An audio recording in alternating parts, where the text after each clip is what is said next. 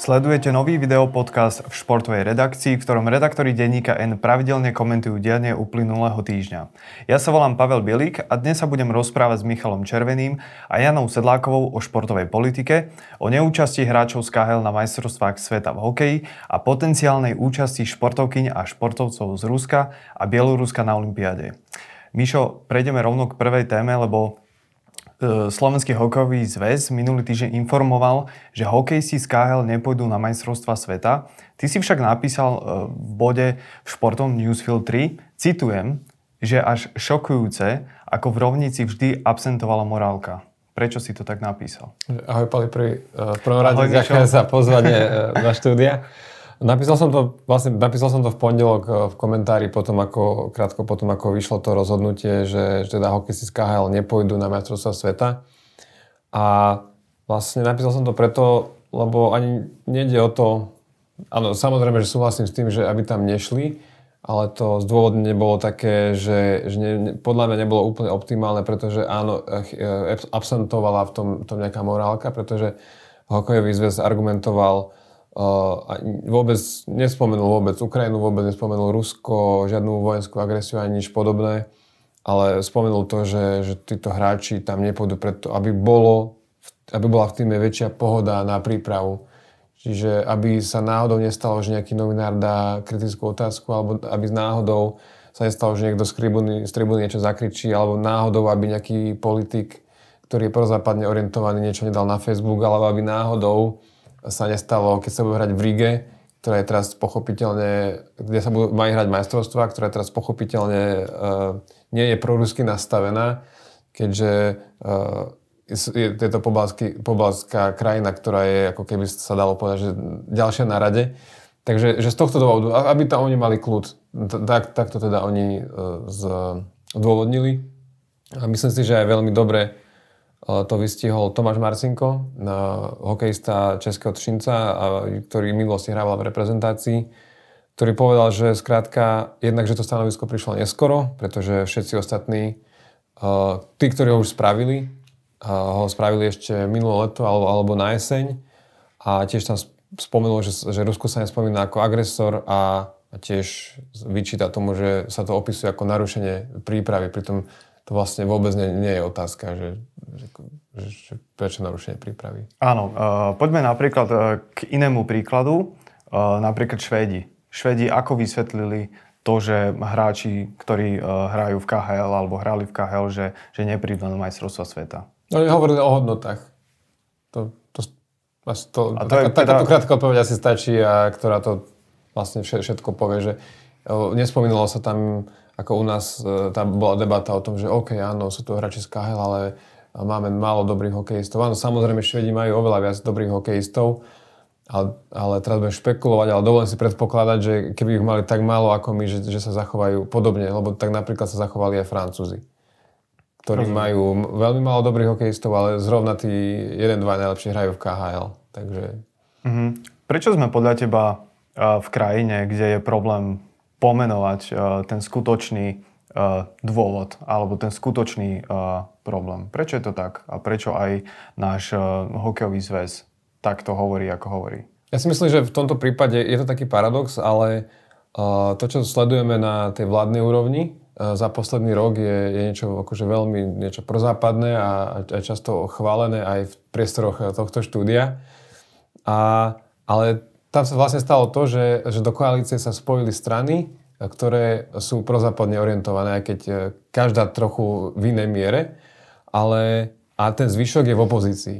No ale hokejový zväz je, je tvorený inak a ten nefunguje na tom väčšinovom princípe, že, že, že je nejako zvolený výkonný výbor a, a že vlastne vládne v ňom iba ten, tá väčšina alebo tí, tí, ktorí sa dohodnú a tam je vlastne vo výkonnom výbore zastúpený skrátka 7 ľudí, e, ktorých vyberie konferencia. A je to vlastne akoby parlament, nie je to vláda.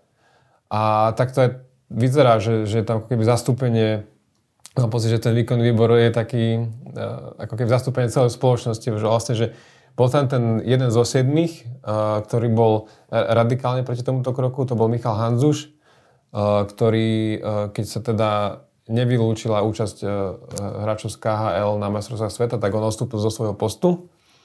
A, a ostatní sú takí, ako je to, tá celá slovenská spoločnosť. Ako, uh, vlastne ty si tu aj dal nejaké dáta, že aká je nálada v spoločnosti. Tak, môžeš, to, môžeš to pokojne, pokojne prečítať. Ale, ale... Že, že napríklad, že takmer štvrtne ľudí je jedno, kto zvíťazí a 19% si žila víťazstvo Ruska uh-huh. a 47% si žila víťazstvo Ukrajiny.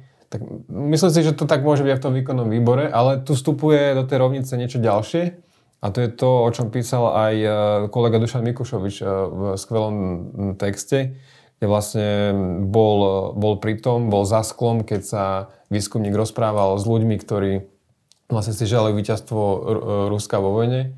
A tam sa ukázalo, že ani to, to nie je o tom, že, že tí ľudia by chceli, aby, aby Ukrajina bol, bola rozdrtená, aby už prestala existovať, ale im väčšinou išlo o to, že to narúšalo nejaký ich vlastný komfort, že vyššie, vyššie sumy energii napríklad. No a to, toto je podobný prípad aj v tom hokeji, že tiež to tým ľuďom vo výkonnom výbore narúšalo ich komfort. Že pre nás sú každý rok prioritou majstrovstva sveta v hokeji, čo je vlastne jedna z najsledovanejších udalostí roka celkovo na Slovensku, v televízii a tak ďalej, že je to, je, je to veľká vec. No a my tam prídeme od tých najlepších hráčov uh, z KHL. Akože, áno, máme najlepších hráčov v NHL, ale tých príde pár, pár ich príde z KHL a potom sa to akože z tých eh, zvyšných európskych líg pozbiera. A my teraz prídeme nejakým rozhodnutím, o ktorom akože môže na ňom záležať, nemusí nám na ňom záležať a, a malo by nám na ňom záležať a prídeme od tých najlepších hráčov. A teraz, teraz je tam tá otázka, že nakoľko sú tí ľudia citliví voči, voči tomu, čo sa deje v spoločnosti a čo sa deje vo svete. A a ja si myslím, že nereálne, aby všetci boli citliví, ako sme my tu v tomto štúdiu, aj, aj, aj taký kritický.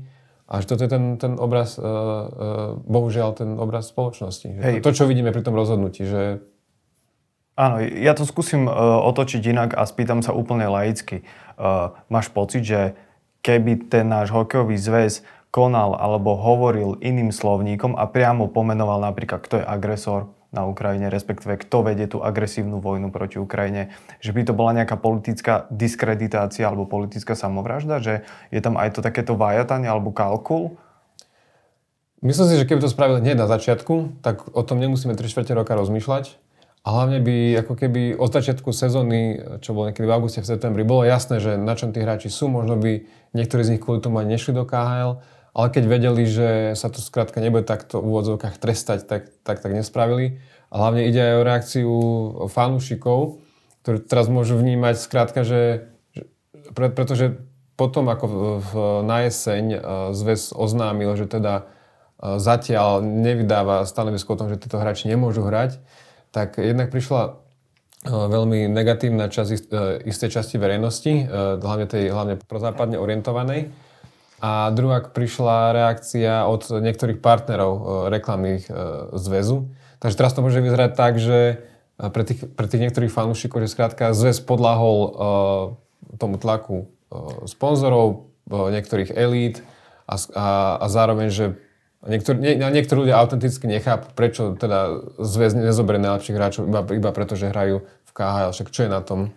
Áno, áno. Ja už som napríklad dostal medzi svojimi blízkymi alebo priateľmi otázku, že uh, prečo o tom píšeme iba my, respektíve nejaké komentáre, nejaké body do športového newsfiltra, ale prečo sa k tomu nevyjadria uh, napríklad pre denní gen v rozhovore funkcionári zo Slovenského ľadového zväzu. Tak skús napríklad ty uh, poslucháčom a poslucháčkom, čitateľom, čitateľkám priblížiť, prečo napríklad Miro Šatan nebol na rozhovore v denníku N.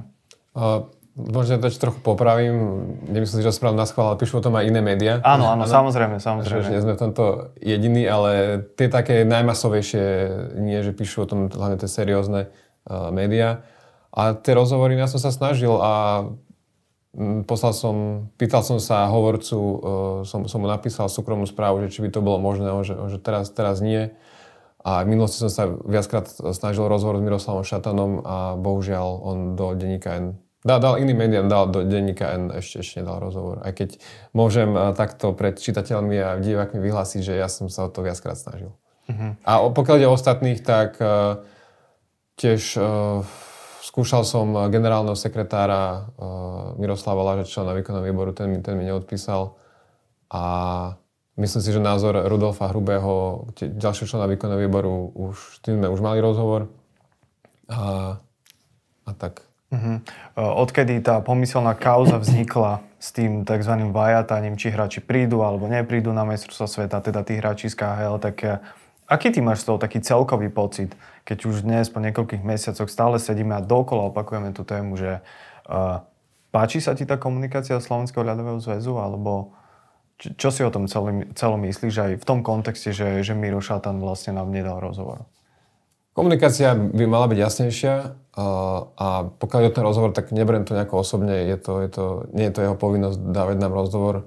Myslím si, že by bolo fajn, keby to vedel, vedel vysvetliť, ale ani si nemyslím, že, akože toto je taký náš pohľad, ale nemyslím si, že z toho pohľadu celkovej spoločnosti je, je objektívne pre hokejový zväz dôležité, aby toto vysvetlil, pretože toto asi asi nie je téma, ktorá, ktorá trápi väčšinu fanúšikov. Akože, že trápi to uh, istú časť, ale nemyslím si, že, že keď, on, keď on si zráta, že uh, na čo má minúť energiu, tak vysvetľovanie tohto, ako keby nejakého pánskeho húctva, uh, ktorému ľudia tak nerozumejú, asi pre ňo asi nie, nie, nie je také dôležité.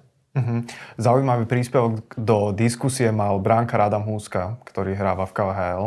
Tak uh, skús nám priblížiť, že prečo je jeho pohľad a jeho vyjadrenia. Myslím, že to bolo pre nový čas.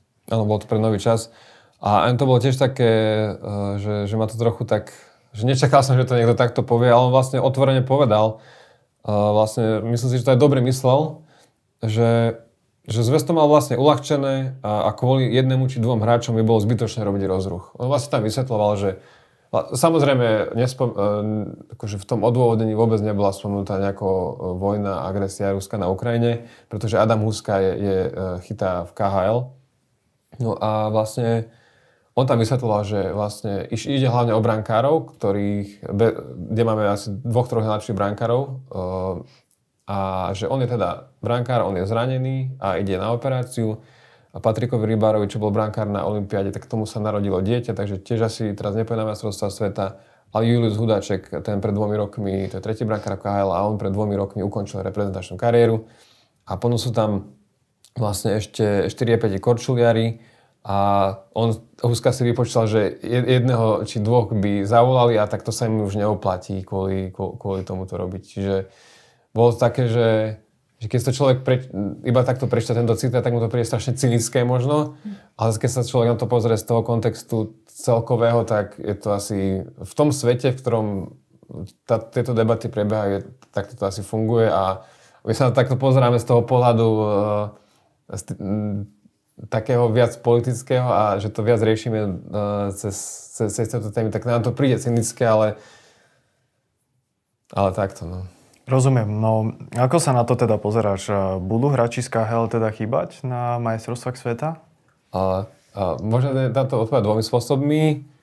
A pokiaľ ide o morálne hľadisko, tak nemyslím si, že by, že by chýbali. Že samozrejme, je to ich osobné rozhodnutie, je na nich, nich čo spravia. Ale ja sa môžem vyjadriť e, ako občan Slovenskej republiky k tomu, že či by podľa mňa bolo morálne alebo nemorálne, keby reprezentovali Slovensko. A v tomto si myslím, že, že, že, mi, že mne osobne chýba nebudú. Ale herne samozrejme, že budú. Akože však ide o výborných hráčov, však uh, Michal Krištof bol minulý rok uh, v prvom útoku, uh, mal bilanciu na majstrovstvách sveta 1 plus 5, Tomáš Jurče bronzový medalista z Olympiády, Michal Čajkovský tiež bol jeden z najlepších obrancov KHL, uh, ktorý bol tiež bol na Olympiáde bronzový. A Adam Liška síce nebol na Olympiáde, ale bol na majstrovstvách sveta, veľmi šikovný krídelník a tiež obranca Christian Jaroš, ktorý bol naposledy na majstrovstvách pred 4 rokmi, ale, ale on, on strávil väčšinu kariéry v zámori, čiže to ani nevždy bolo pre neho možné.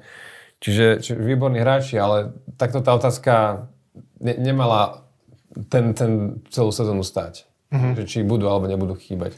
Rozumiem. A my sme aj dnes pomerne dlho riešili také tie organizačné veci, čo sa týkajú tých majových majstrovstiev sveta v hokeji. Tak môžeš našim poslucháčom a poslucháčkam ešte v krátkosti priblížiť, že, že či tam plánujeme ísť alebo tam neplánujeme ísť a možno odôvodniť prečo. Majstrovstvá sveta sa konajú teda v druhej polovici mája v Lotyšskej Ríge a vo fínskom Tampere. Inak by sa asi, pôvodne sa mali konať v ruskom Petrohrade, takže toto je náhradné dejisko, deje sa to už druhýkrát z priebehu dvoch, troch rokov, pretože jedný majstrovstvá sveta mali v Bielorusku, ale potom nakoniec boli v Lotyšsku, to boli tie pandemické. A, a ideme, áno. Ide kolega Štefan Bugan, už má, už má letenku do Rigi. Takže budeme prinášať pomerne intenzívne aktuálne texty a zrejme... Nie nejaký... pomerne, prečo pomerne? Pomerne, tak chcem byť skromný. Ale rozumieme sa. Dobre, Míšo, ďakujem ti pekne za rozhovor. Prejdeme k tebe, Janka. Ano. Týmto ťa dodatočne samozrejme zdravím. Si zabudol mňa privítať, tak teraz si sa musel Áno, áno. Sústredil som sa na... Pozvanie. Dobrý deň, ahoj. ahoj. Uh, Janka, prejdeme k aktuálnemu dianiu v Medzinárodnom olympijskom výbore, lebo tam sa toho naozaj za posledný týždeň, dva udialo veľmi veľa. Veď aj tvoj článok, keď som ho čítal, tak mal veľmi veľa znakov. Ako editor to môžem potvrdiť, ale bol to výborný text. Janka, takže čo bude s Olympiádou v Paríži uh, v roku 2024? No, ak sa teda pozeráme na to z pohľadu teda účasti či neúčasti mm, ruských a bieloruských športovcov, tak o, zatiaľ to teda povedať nevieme. O, ide o to, že Medzinárodný olimpijský výbor vlastne vydal o, pred pár dňami také odporúčanie pre jednotlivé športové zväzy, že by mali zvažovať návrat tých ruských a bieloruských športovcov, samozrejme bez nejakých štátnych symbolov, iba v individuálnych športoch, čiže nejakých tímových, ako napríklad hokej, futbal, basketbal, volejbal, tých by sa to vôbec nemalo zatiaľ dotýkať. A zároveň teda to ide o športovcov, ktorí nemajú nejaké prepojenia na armádu, že nie sú napríklad v armádnom klube, policajnom klube, nie sú zamestnancami silových zložiek. Čiže a nemohli zároveň nikdy ako verejne nejako podporiť vojnu. O, tak o, vlastne tí, ktorí sú ako keby od všetkého tohto očistení, by mali podľa no, olympijského výboru o, štartovať v, už v jednotlivých teda e, individuálnych športoch. A v takom prípade by ešte teoreticky mohli nejakým spôsobom napríklad aj splniť kvalifikačné limity na Olympiádu. Len teda ono tam je aj ten vlastne aspekt toho, že to je vlastne vec, ktorú majú rozhodnúť tie jednotlivé športové zväzy. A tam sa teda tie názory rôznia. Už napríklad Atletická federácia povedala jasné nie, že ona tam Rusov a Bielorusov súťažiť nenechá. Keď si zoberieme, že vlastne Rusi a Bielorusi nemôžu súťažiť vlastne v rámci toho svojho športu, tak neviem si predstaviť na základe akých výnimiek by napríklad mohli e, štartovať na Olympiade, keď nemajú ako splniť vlastne kvalifikačné limity v atletike, čo je pomerne veľký balík športov. Uh-huh, uh-huh. Dobre, Anka, no a internetom sa šírili aj také šokujúce slova. Schválne uh-huh. hovorím šokujúce, pretože naozaj boli šokujúce. Uh, slova špeciálnej spravodajkyne, alebo spravodajkyne OSN, myslím, že to bola taká grécka právnička, ano. meno si už e, priznám sa nepamätám, tak čo ona povedala? Lebo my sme jej slova, aj Twitter, respektíve tie tweety uh, použili aj priamo v tvojom texte. Áno, takže pani Alexandra Xantakiová sa volá. Tak ona vlastne ešte vo februári vydala aj s ďalšou špeciálnou spravodajkyňou pre pre rasizmus, rasovú diskrimináciu a celkovo neznášanlivosť pani Ašviniovu. Oni vydali také spoločné stanovisko, odporúčanie, že je to vraj proti olympijskej charte a rešpektovaniu ľudských práv, ak nemôžu ruskí a bieloruskí športovci súťažiť.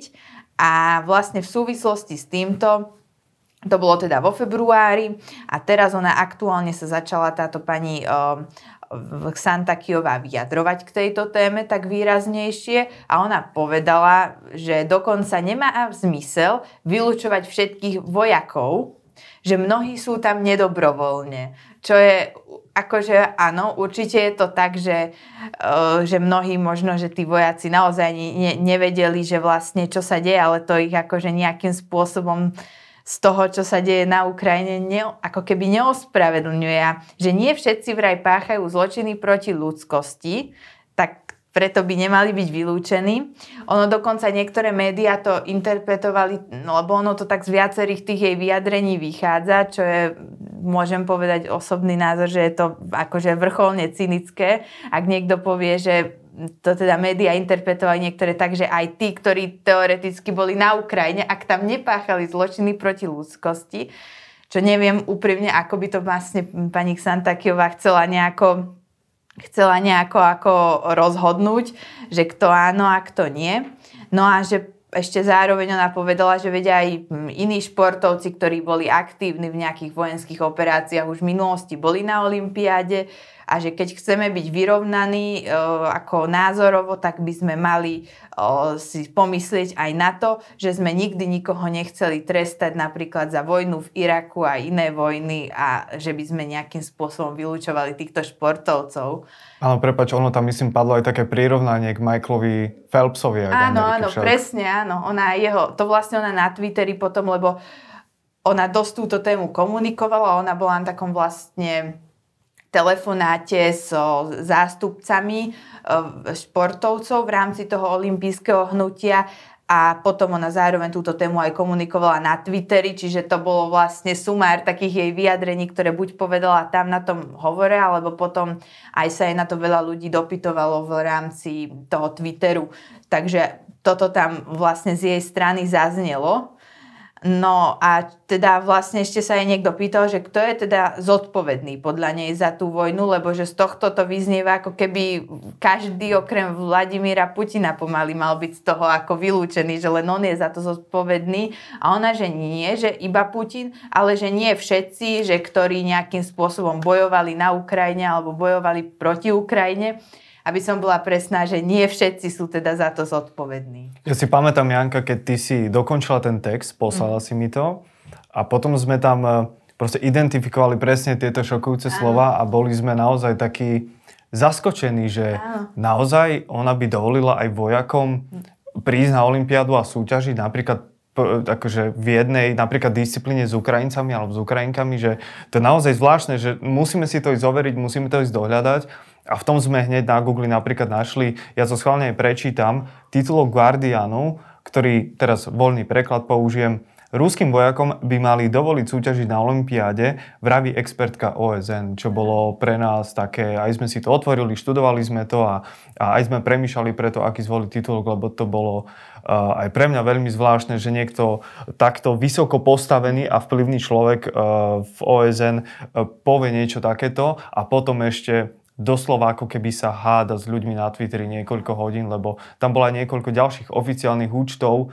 Myslím si, že aj nejaký Ukrajinec e, tam niečo, niečo písal a ano. dosť bol z toho nešťastný. Áno, vlastne uh, skeletonista Heraskevič, tak áno. on to hovoril, že on má pani Santakiovej pocit, že vôbec akože nerozumie nejako ani tým reáliám športu, že to sú úplne nejako veci úplne vytrhnuté z, z akejkoľvek reality, nie, nie športovej, tak a veľa ľudí na ňu reagovalo.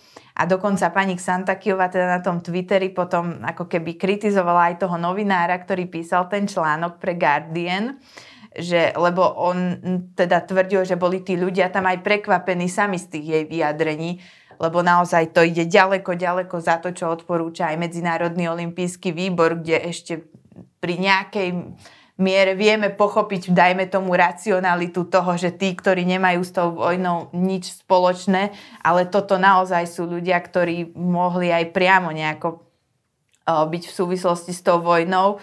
Takže ju, ona tam vlastne kritizovala potom toho novinára, že, že, že nikto nebol nejaký špecificky zaskočený a že dokonca, že ju krajiny globálneho juhu, čo sú vlastne napríklad Latinská Amerika, Afrika, Ázia, že tie ju vlastne podporili, že, tak, že, že ona je akože v podstate, že s tým v pohode a že toto je ako keby správny postoj podľa nej. Áno, Janka, pre nás novinárov je logické, že keď e, zaznejú nejaké slova napríklad e, od Medzinárodného olympijského výboru. Automaticky nás novinárov zaujíma, ako je to u nás na Slovensku, že ako reaguje napríklad e, Slovenský olympijský športový výbor. Tak Skúšala si ich kontaktovať? Aká bola odozva? Áno, áno, ja som ich kontaktovala na druhý deň, po tom, čo vydal Medzinárodný olimpijský výbor to stanovisko, lebo sledovala som, že na ich oficiálnej web stránke nebolo nič. Ja som to ke- chcela ako keby do nejakého popoludňa, myslím do druhej hodiny a oni mi teda povedali, že ešte že pripravia to stanovisko, že ho vydajú, že nebudú mi ho akože len, akože, že ho potom, že nestíhajú to do tej druhej hodiny, takže potom sa to na webe neskôr o niekoľko hodín objavilo a tam vlastne zaznelo to, že oni teda odsudzujú vojnu proti Ukrajine, ale že teda sú jednoznačne, že podporujú stanovisko Medzinárodného olympijského výboru, teda, že tí, ktorí nemajú ako keby nič s vojnou, by štartovať mohli. Dobre, zabudneme na chvíľku na olympijské hry, lebo uh, Rusia Bielorusi napríklad v zopár vybraných športoch možno budú napokon súťažiť. Uh, Wimbledon, prestížny tenisový turnaj, asi najprestížnejší vôbec. Uh, prečo Wimbledon sú vol? No, ono to je vlastne tak, že tenis je v tomto špecifický, že je to jeden z mála športov, kde Rusi a Bielorusi môžu súťažiť. Ak si odmyslíme napríklad o napríklad box, kde teda pod vlastnou vlajkou, čo je ako extrém, čo už akože naozaj nevidíme asi možno ani v žiadnom inom nejakom relevantnom športe, tak tu môžu bez akýchkoľvek teda štátnych symbolov súťažiť. No a Wimbledon spravil minulý rok ako keby takú také vlastné rozhodnutie proti tej vôli teda tenisového zväzu. Ešte by som teda dodala, že týka sa to len turnajov na okruhu, že z Davis Cupu a Bill, uh, u mužov a Billie Jean King Cupu u žien, teda reprezentačných akcií sú samozrejme tieto družstva vylúčené. No a v súvislosti s tým teda Wimbledon minulý rok spravil vlastné rozhodnutie, že vylúčuje týchto hráčov Rusov a Bielorusov, za čo dostal už vlastne viaceré tresty, ktoré zároveň potrestali aj hráčov od tých asociácií lebo ono je to vlastne tak, že ako keby t- tie Grand Slamové turnaje organizuje Medzinárodná tenisová federácia, čo je strešná organizácia, ale potom ešte majú ženy a muži zvlášť svoje organizácie, VTA ATP. A tie vlastne, tieto organizácie im vlastne udelili pokutu Wimbledonu za to, že, ne, že teda neprijali Rusov a Bielorusov a zároveň tieto organizácie riadia aj rebríček ATP a VTA. A ono je to tak, že hráči dostávajú každý rok body za ten turnaj a o rok neskôr sa im ako keby tie body odrátajú, ale zároveň sa ten turnaj koná znova, takže si ich môžu nahrať znova, že vlastne o nič neprídu, hej, že ako keby si ich môžu obhajiť. Lenže v tomto prípade nastalo to, že za Wimbledon neudelili body a jediné, čo sa vlastne stalo, že odrátali tie minuloročné. Čiže pre mnohých hráčov podstate to ešte bolo stratový turnaj tým pádom. Čiže Wimbledon aj samotní hráči boli potrestaní. Tak Wimbledon sa tento rok, pred teraz vlastne tento týždeň vyšlo stanovisko, že, že vlastne rušia tento zákaz a Rusi a Bielorusi budú môcť súťažiť. Čo teda zrejme, ono v tom oficiálnom stanovisku to nejako nezaznieva, oni aj hovoria, že naďalej plne podporujú Ukrajinu, ale ono zrejme nechceli znova mať tieto problémy vlastne s tenisovými tými strešnými asociáciami, nechceli znova sa teda o to celé sporiť. Čiže zrejme aj z tohto dôvodu ustúpili, lebo zistili, že sú v tom vlastne sami a trestajú viac tých hráčov, ktorí naozaj tie body im v podstate môžu veľmi chýbať. Čiže to bol vlastne taký paradox, že Novak Djokovic, ktorý napríklad aj vyhral ten turnaj, tak ešte stratil body, či, lebo tam vlastne aj obhajoval titul. Čiže, čiže to bol vlastne taký paradox. paradox. No. no. že to bol vlastne taký veľmi lukratívny exibičný turnaj. Áno, hej. áno, v podstate, keď to tak nazveme, bola to vlastne áno, exibícia. No. Dobre, čiže keď si to zhrnieme, uh, ruskí a bieloruskí športovci a športovkyne teraz môžu vlastne hrať tenis na všetkých prestížnych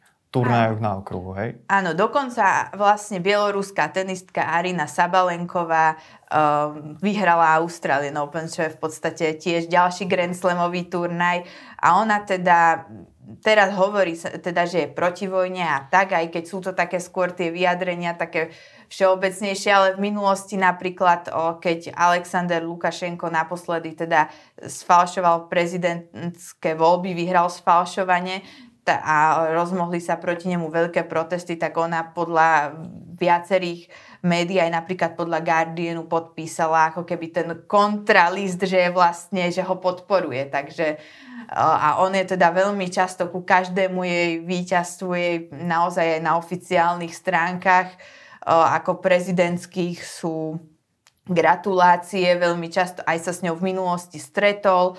Čiže aj myslím, že som videla na internete tak vlastne zábery z bieloruskej televízie, kde o, lebo ešte tam bola Viktória Azarenková veľmi úspešná na tom turnaji a chvíľu to vyzeralo, že by teoreticky mohlo byť čisto bieloruské finále a že to tam naozaj tak akože ako keby ukazovali, že áno, že my to ukážeme tomu západu, že budeme hrať čisto bieloruské finále, takže mm. sa to zneužíva ako keby na propagandu. Ale myslím, že to neodsúdili vojnu proti Ukrajine ani Sabalenková, ani Azarenková však. O, hovorili také všeobecné frázy o tom, že chcú, že chcú mier, že oni ale za to nemôžu, že čo oni môžu spraviť. Sabalenková povedala, že keby mohla, tak ukončí, uh, že chce mier, že ukončila by akúkoľvek vojnu, ale ono sú to také vyjadrenia, že nikdy priamo tým ako keby nepodporili tú, nepodporili tú Ukrajinu. Áno, a neukážeš tak... prstom na to, kto je skutočný agresor. Dokonca, myslím, Daniel Medvedev teraz vyhral turnaj v Miami však. Áno, áno. Čo je takisto veľmi prestížny turnaj. Áno, on je, áno, je to veľmi prestížny turnaj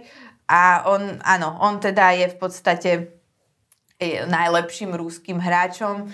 No a on teda vyhral turnaj a on tiež hovorí také tieto veci, že on nechce vojnu, chce mier, ale to sú také veci, akože áno, že keď si to porovnáme, že sú aj ruskí športovci, ktorí vyslovene úplne otvorene vojnu podporujú, tak oproti tomu je to určite akože aspoň niečo, ale asi v tejto situácii to nie je úplne dosť. Takže ešte by som v tejto, v tejto súvislosti len ešte povedala, že zase opačný extrém, že úplne, že otvorená podpora teda vojny, tak to je napríklad rúska bežkyňa na lyžiach, Veronika Stepanovová, to aj možno na Margo tej pani Ksantakiovej aj vyjadrení, že ona že hovorí, že sme na správnej strane, nie každému sa to páči, ale vyhráme tak ako na Olympiade. Hovorí o vojne.